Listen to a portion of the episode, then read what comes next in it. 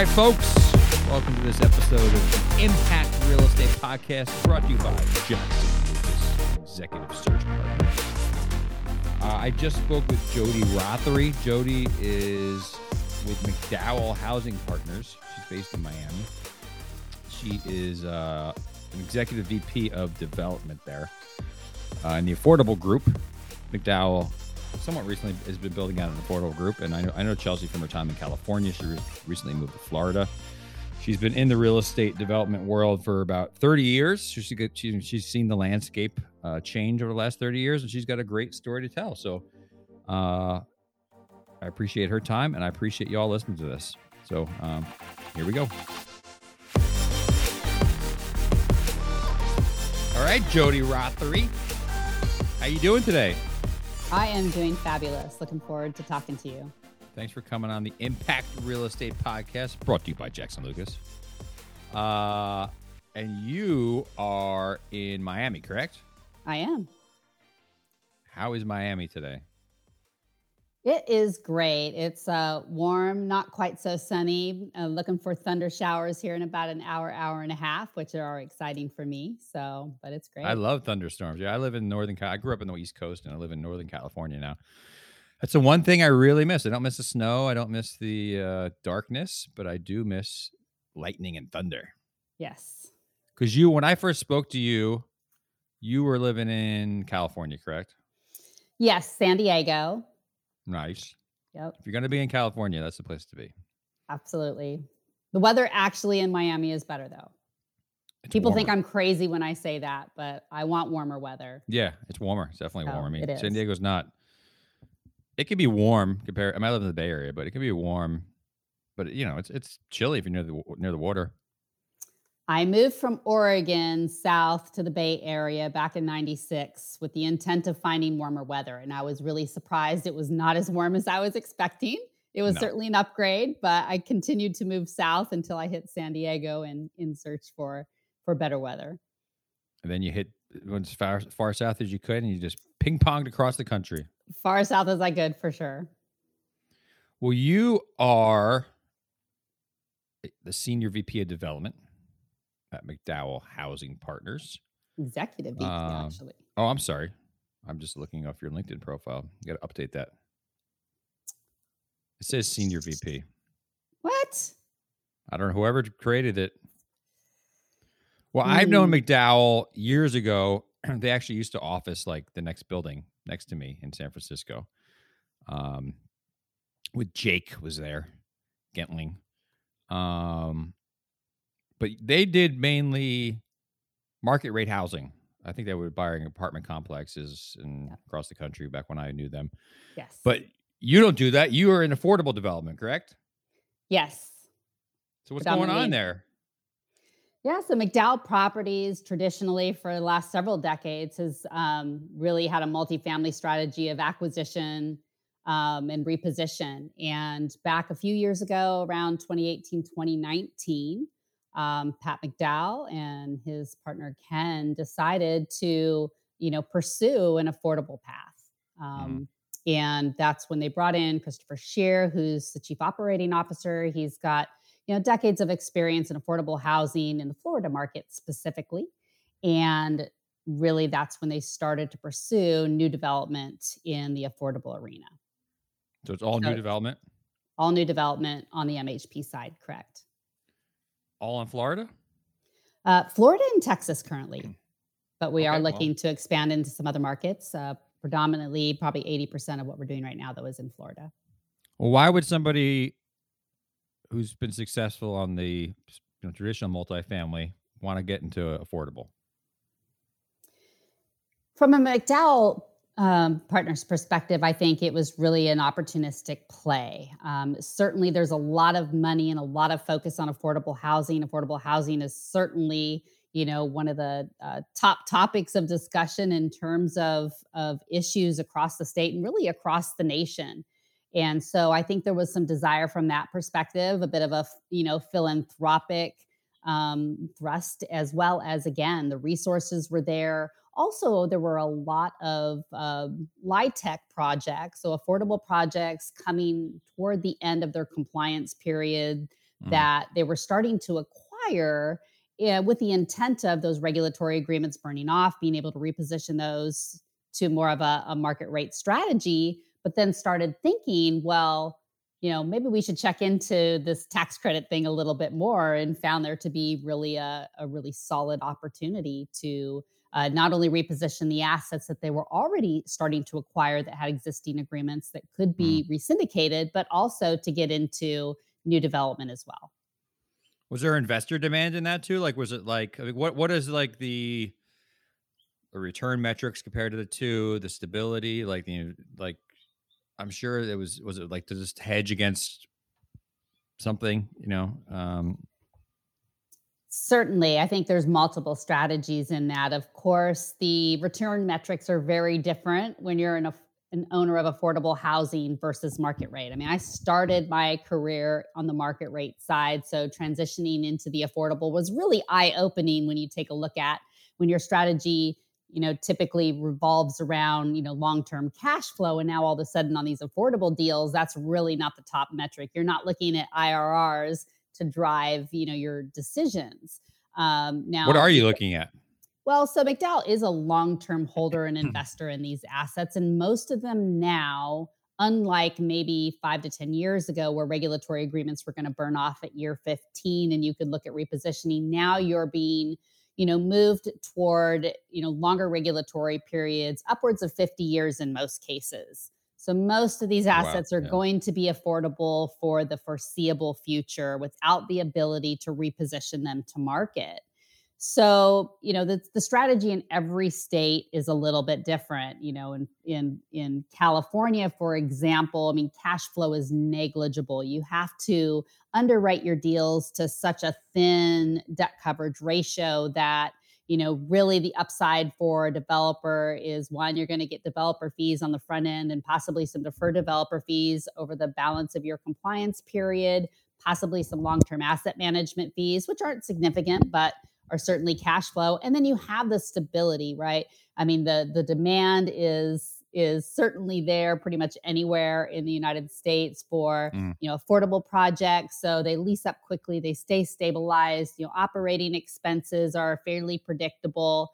Um, you know, there's certainly some constraints that you're dealing with. You don't have the ability just to adjust your rents. You know, as costs go up, yeah. like everybody's seeing right now, you know, expenses are going up across the board, but on an affordable deal, your rents are going to be capped you know, based on your regulatory mm. agreement. Mm. So you do have, you know, a bit of that downside, although we've really not been in that situation over the past, you know, decade or so that we've had to really concern ourselves with that. But now we're getting into that inflationary environment, but rents have been going up even on the LIHTC deals year over year. So, um, you know, that that that's still been beneficial overall. Gotcha. And so, but then, yeah, I mean, what's the game plan at at, at McDowell? You guys are you're going to hold these. I mean, how, yeah, explain that to me. The I thought it was always like a 15 year tax credit cycle. Is now what do you mean by a 50 year? Yeah, so really until the last several years, at least in Florida, again, different from state to state, um, you could commit to a 15 year regulatory period. Um, and at the end of that 15 years, again, adjust kind of to a market rate strategy if you weren't going to resyndicate your tax credits now, in order to be competitive for most funding sources, you have to check a box that says, I'm going to commit to long term oh. compliance period. So well, that's good now, for affordable housing. Absolutely. Absolutely. Not so good if your strategy was to hold for 15 right. years and then yeah. and then reposition it. Hmm. Um, and that's really in terms of I was really surprised when I transitioned from California to Florida. Uh, I was surprised that there were still projects that were being able to execute under a 15 year agreement but that has really quickly changed in the last year or so as things have become more and more competitive they had to look for ways to um, you know eh, to to kind of level out that com- uh, competi- the, the, compatibility so um, you know uh, requiring that long term uh, regulatory agreement is you know one yeah. of the primary ways they've done that Okay, that makes sense. And so, were you doing deals strictly in California prior to moving on to Florida? In terms of affordable, yes. It was pretty much fully California. And I know it's it's like state by state. You got to get to know the local municipality or whatever. You got to get to know like it's all very local and affordable. So that's what I'm thinking. Like you, how hard was it? You know, to transition. You know, you're you're a rainmaker, right? How hard was it transition from like being the the person in, in SoCal to a whole new market? You know, um, it's interesting, and I think one of the reasons I I was apt to do it was because my foray into affordable housing hadn't been that long ago. I had mm. been in market rate development 20 years, market rate and and um, public private ventures with the Department of Defense.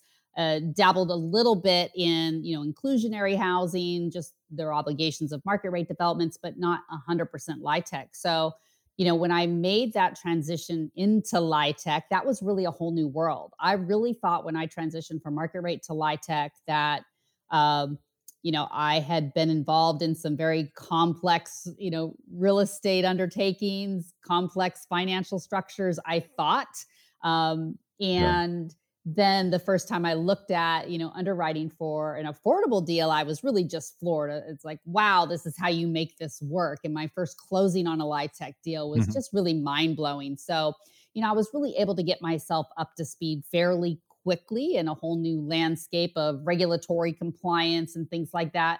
So the shift into Florida, um, although it has been um, it, has been a little more challenging than I thought it would be. I mean, of course, I knew there would be different regulations, different agencies.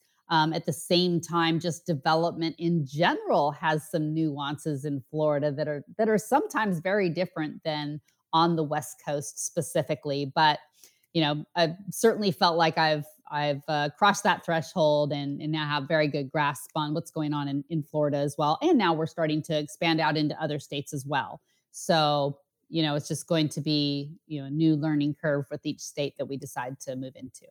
What I guess what what are some of the, the major differences between California? Yeah, they and Florida they seem like the opposite end of the end of the spectrum there. Like what are the what are the biggest differences? They they really are in every context. I will tell you. I mean, from a LIHTC perspective, it's really interesting because um, just the the the timing uh, of a deal when you apply for your tax credits, how much um, involvement the state agency has with your deal as it's going through a closing. You know, California is very upfront, regulatory heavy. I mean, you've got huge binders of you know regulations and underwriting guidelines that you're meeting on the front end. So once you secure your tax credits and you've received your award letter, you don't hear from the state agency again. You pay your fees and you're really done with them. In Florida, it's really the opposite. One, you're securing your tax credits very early on, many times mm. when you really don't even have a, a, a thoroughly, you know, executable deal at that point. So you're securing those tax credits. They're doing some underwriting, but really the majority of your underwriting is happening as you're gearing up for the close of financing. And then the state agency is very much, um, you know, very much a part of that process all the way through. So very different from that perspective. Gotcha. And you transitioned from you said most of your career was in in you know market rate housing um like what was the like how did that transition happen? Why did it happen? And what were the biggest hurdles for you? Yes well my my career started in luxury multifamily with trammell crow which was an incredible place to really cut my teeth on um, in terms of my real estate career. Um, in the early 2000s i had the opportunity to i was approached by a company um, which was uh, Clark, uh, that was pursuing public private ventures with the Department of Defense. Okay. And this was really an uncharted area at the time. Nobody really knew what a public private venture was, let alone what the process was going to be for uh, you know, approvals, execution over the long term. And, and Clark was looking for somebody to really come into California that could stand on their own and, uh, you know, pursue projects on their behalf um, on behalf of you know the Department of Defense, who was mm. you know working toward privatization of military housing. And honestly, I knew nothing about military housing. I knew nothing about, you know, the Department of Defense, but that really intrigued me. And here was something that um, was a challenge nobody really knew how to do. And for me, my whole career has been going after those those type of challenges. Mm-hmm. Um, and so that was very intriguing. So I had that opportunity and really spent the next 10 years executing um, these public-private ventures with the Department of the Army in the case, in, in my case, um, throughout California, um, building homes for active duty military members uh, and their families. And that was during the time in the early 2000s, in the height of the conflict, you know, where we were deploying a lot of troops and they were doing you know, most of their rotations would come through the Fort Irwin National Training Center, which was the primary location where we were placing new housing.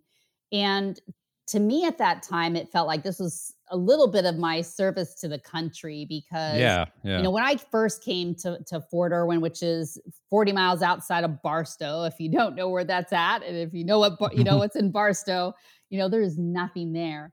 Um, but there were 400 families at that time living out of their vehicles because there was nowhere to live. There was nowhere to live on base. There oh, was crazy. no hotels in the city of Barstow. In fact, when I started working down there, it was impossible to find somewhere to stay. Where'd you stay? So, well, I eventually, I eventually bought a house in Barstow. I, I consider that my, my, uh, you know, my, my hazard time. I ended up buying a house in, in Barstow and commuted into Fort Irwin. But early on, um, you have to get to know somebody at one of the local motels in order to have somewhere to stay and wow. and so that was just it was an incredible time to be a part of that to to work through all of the issues as it related to the privatization of military housing working hand in hand with the garrison commanders and the commanding generals on their installations um, and again that was a new dynamic you know that the military wasn't used to and, and us as a, a private company coming in to execute weren't used to so you know, I was really drawn to that. It was, you know, incredible. After about 10 years, we'd finished the um, initial development period, and, and most of the housing at that point had been, you know, uh, contracts had been executed for the privatization. And that's really when I got that opportunity eventually to make that shift into affordable. And the interesting thing was, is my time with the, you know, public private ventures was really a good transition because um, you know, it utilized the bond financing. There were a lot of regulations in terms of tenant waterfalls and things that actually were very similar to mm. how the LIHTC, you know, program works. So from that perspective, it provided me some similarity. And then also we went through the, you know, 2007, 2008 period and and I saw up to that point in um, my career, it had just been pumping out housing, you know, pumping out new housing, yeah. pumping out new housing. And then in that downturn, I was still in California at that time. And I remember driving the I 15 corridor and just seeing tracks and tracks of housing developments that were sitting there, you know, with millions of dollars oh, of infrastructure yeah. in the ground and no movement. And that's when I was like, wow, you know, I really, I really want to rethink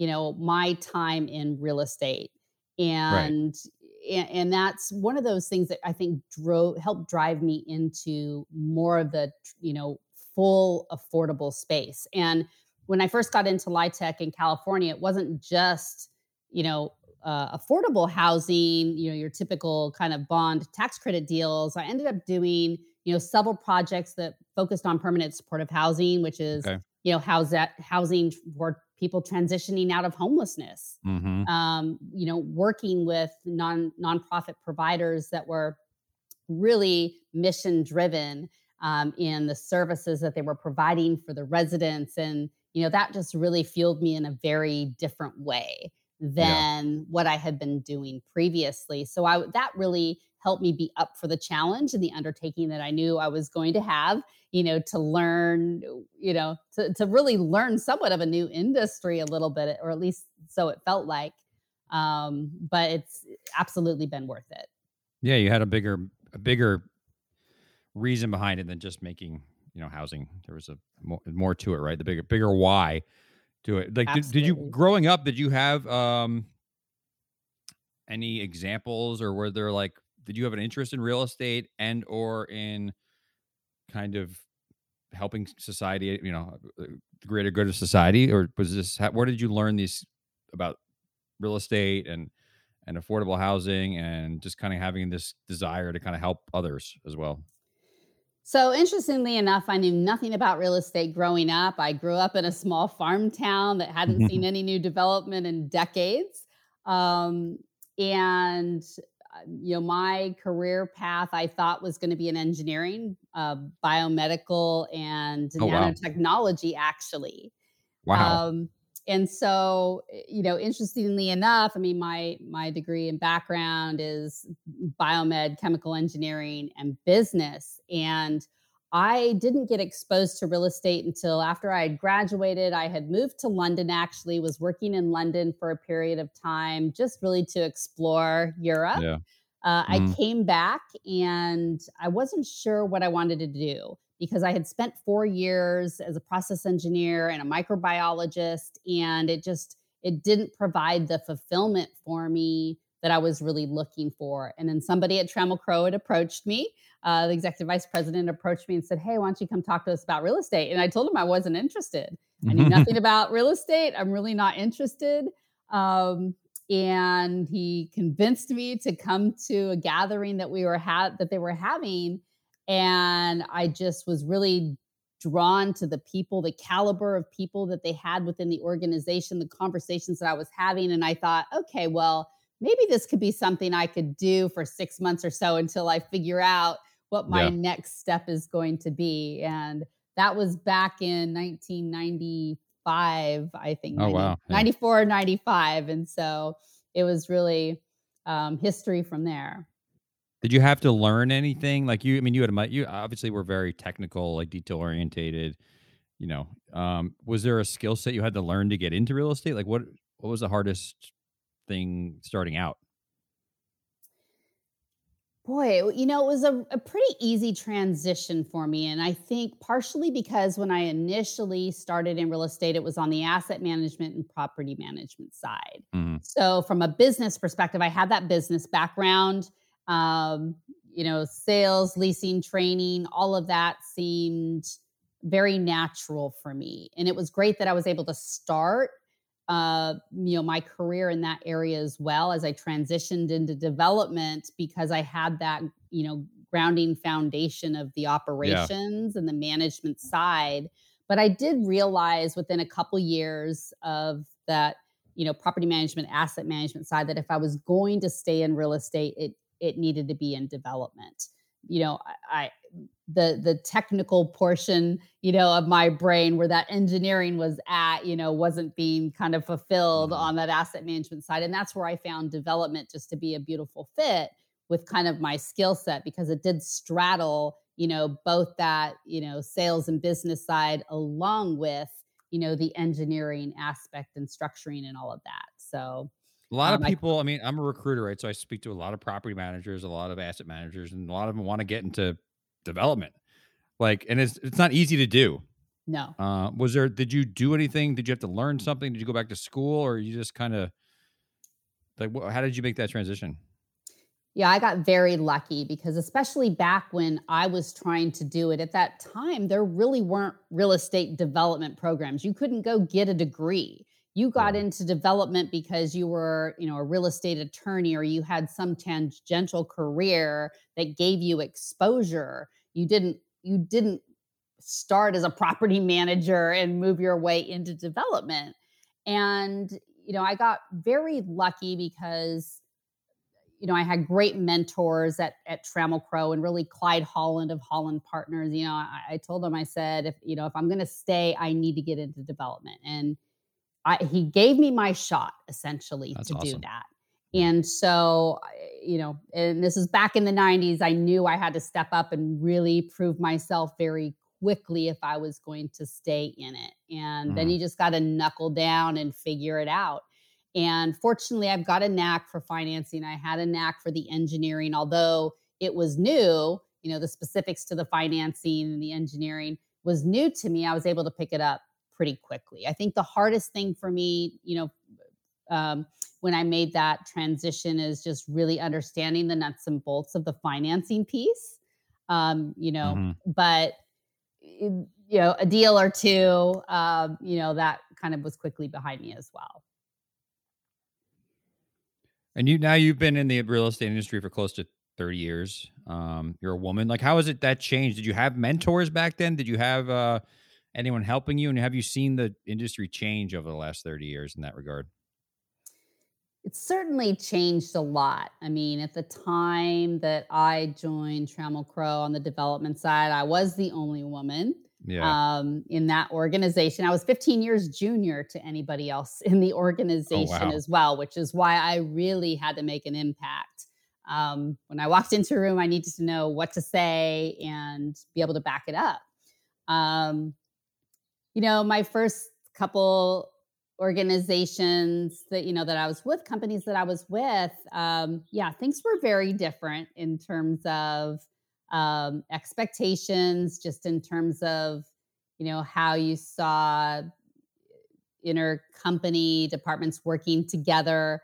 Um, and also, it is hard. It was hard. I mean, I never like to say I was at some kind of disadvantage because I was a woman. I, you know, I don't like to, to say that. At the same time, the hardest thing has been, you know, having those long term networking relationships mm. because, you know, as a woman, it's just more difficult to have those longer connections with what's predominantly a male, you know, right. you know, a male occupation and at least for me it was more difficult so right. that has been the one challenge for me um, you know it has you know been having those really you know strong network connections but um, you know i think today what's most different is is we're hiring and recruiting most of the people that we're seeing you know they've got a real estate degree right they've mm-hmm. gone to college they at least have some exposure to what the industry looks like. Now, I would say most of them are still not in a position to really understand,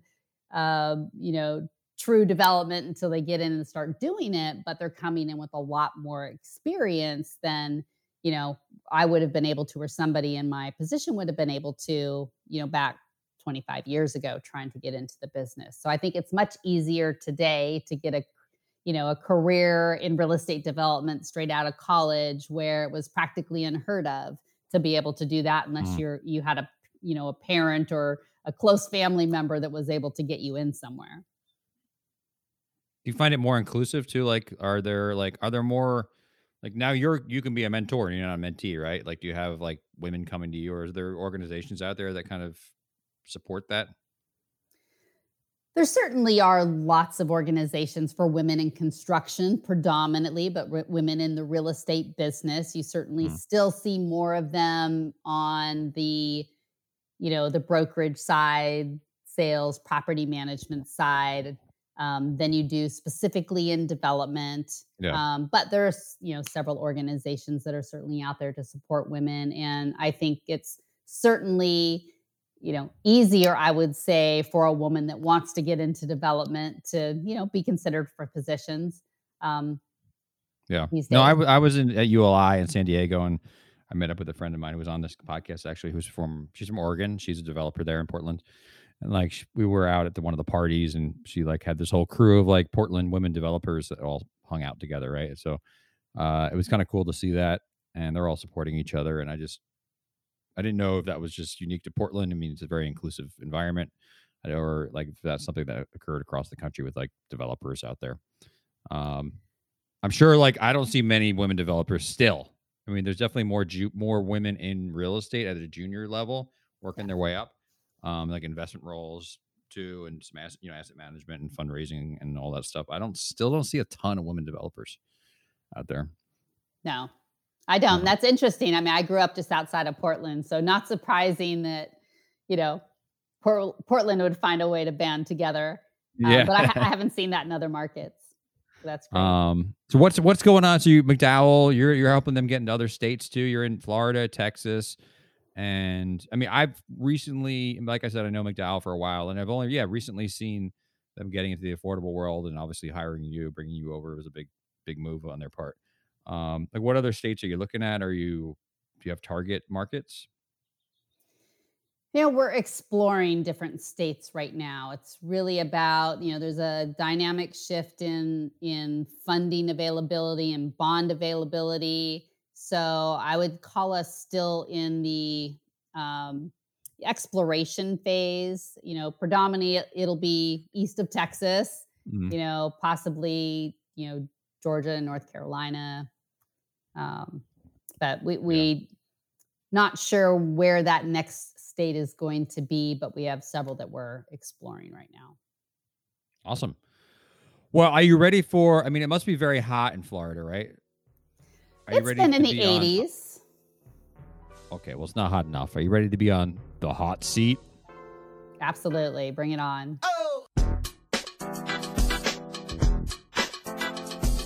The hot seat is sponsored by KK Reset. KK Reset is an HR management and outsourcing consulting firm that specializes in helping organizations to reset their culture, structure, and path. They do this through services which include comprehensive consultation to identify gaps and opportunities for corporate training programs, HR services, and career mapping services. They've collaborated with nonprofit, startups, and academic organizations to protect them from liabilities, reduce turnover, and preserve their brands. They have also collaborated with a number of my clients on the real estate front who are not large enough to have their own in house HR program. So they outsource it to KK Reset. KK Reset comes in, maybe sits on site a couple days a week, and provides you know everything you need from an HR perspective for your for your firm. So it's a great uh, resource for those shops who just maybe it doesn't make sense for them to have in-house HR function. Um, so please check them out at kkreset.com. K K R E S E T.com. All right. Question number one Do you have any podcast recommendations? Uh, the Gold Digger. Um, that What's is that? my, not the Gold Digger. That is well, the goal. Uh, the Goal Digger, uh, Jenna Kutcher. That okay. is my favorite one right now. Okay, I don't know that one, but I, I can check it out. Is it like it's about setting goals and achieving them? She's really focused on um, really optimizing your life.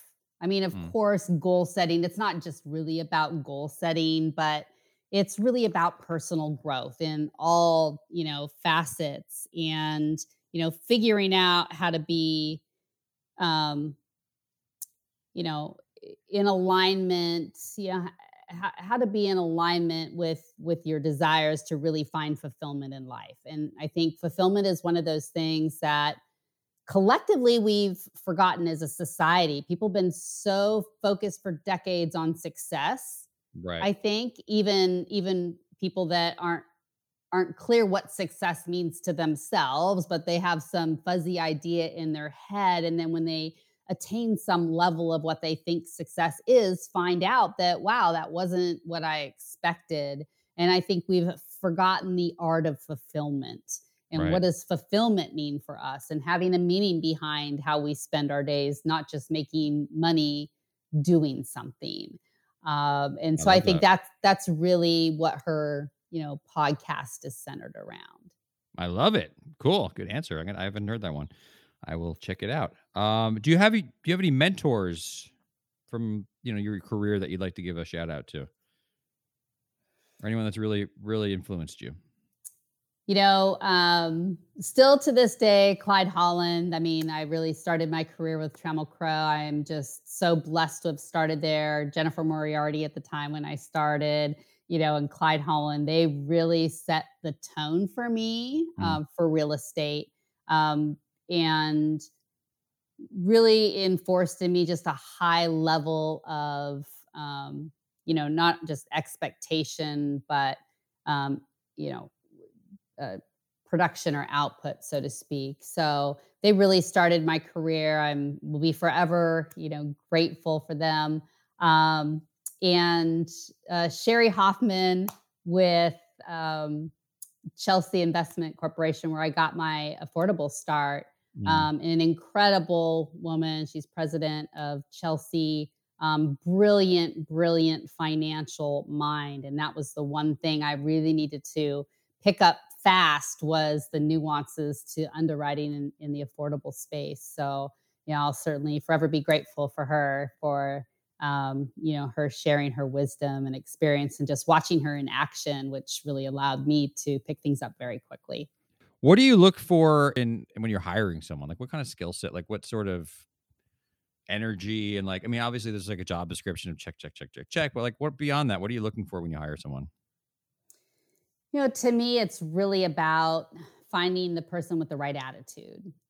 You know, I think the skills and what we do can be trained, but finding somebody that, you know, really has the right attitude, the right motivation, um, that's going to be a good cultural fit to the team is at the top of my list. You know, second to that, I think it's just really important that, um, you know, somebody's able to be, um, oh boy, I just I, I, just lost the word that I was trying to say. Um, okay. Um, that they're um, humble. No, it's um, that you know the, they're able to um, you know research on their own. That they have that you know drive to you know, really go out and just figure things out, right? You, you have to be kind of industrious in that way because, especially in this environment, especially in affordable housing, things are changing all the time. What you thought mm. you knew last week is different this week. The regs that were last year are different this year. You know, you're structuring different, your financing is going to be different. You've got a new challenge every day, even more so than in market rate. So you never reach that point where it's like, oh, I've got it all down and all I got to do is rinse and repeat. Um, you've got to constantly be somebody that's that's wanting to learn, willing to learn, um, is curious enough to like dive deep and figure it out. Um, so mm. that's really, I think, you know, the top the top of my list for what I look at when when I'm looking to hire. Awesome. And you mentioned earlier regarding your, you know, how you transitioned into more, uh, you know, double bottom line type of real estate, right? Where it was financial bottom line, and also you had the impact on society. Like, yeah, the name of this podcast is Impact Real Estate. Um, how do you feel your your real estate has an impact on the world? You know, I'm I'm hoping that it's creating better environments for living for people. And whether that's through the physical asset, you know, for me personally, I love the, you know, the the visioning and the creation and and you know, when you're designing a, a property and a, a project, really thinking through how is this going to feel to live in? you know how am i going to experience it how can i relate to my neighbors how is it going to be to walk down the street you know to get on the bus or go to a grocery store mm. and in really being put that thought into you know those aspects of the real estate um, and hopefully that means it's going to be a better living environment for people. For me my living environment is one of the top important things in my life. Not that i need to have a big fancy house or anything but it's my surrounding. Where am i at? What am i looking at? How does how does it feel when i'm in it? So i'm very sensitive to providing you know thoughtfulness behind that to the to what I'm providing the end users.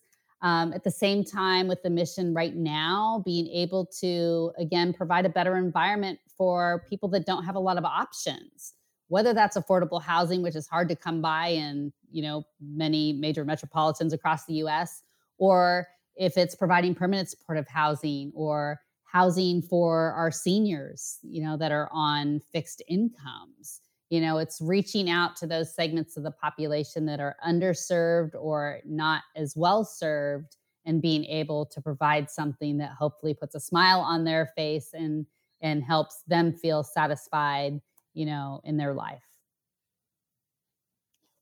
Great answer Jodi. Thank you. Well Jodi Rothery it was great getting to know you I really appreciate you coming on here. Uh, you got a great story. You're doing some great work out there, and best of luck to you, to you for the rest of your career. I certainly appreciate it. It's been great. Great talking to you.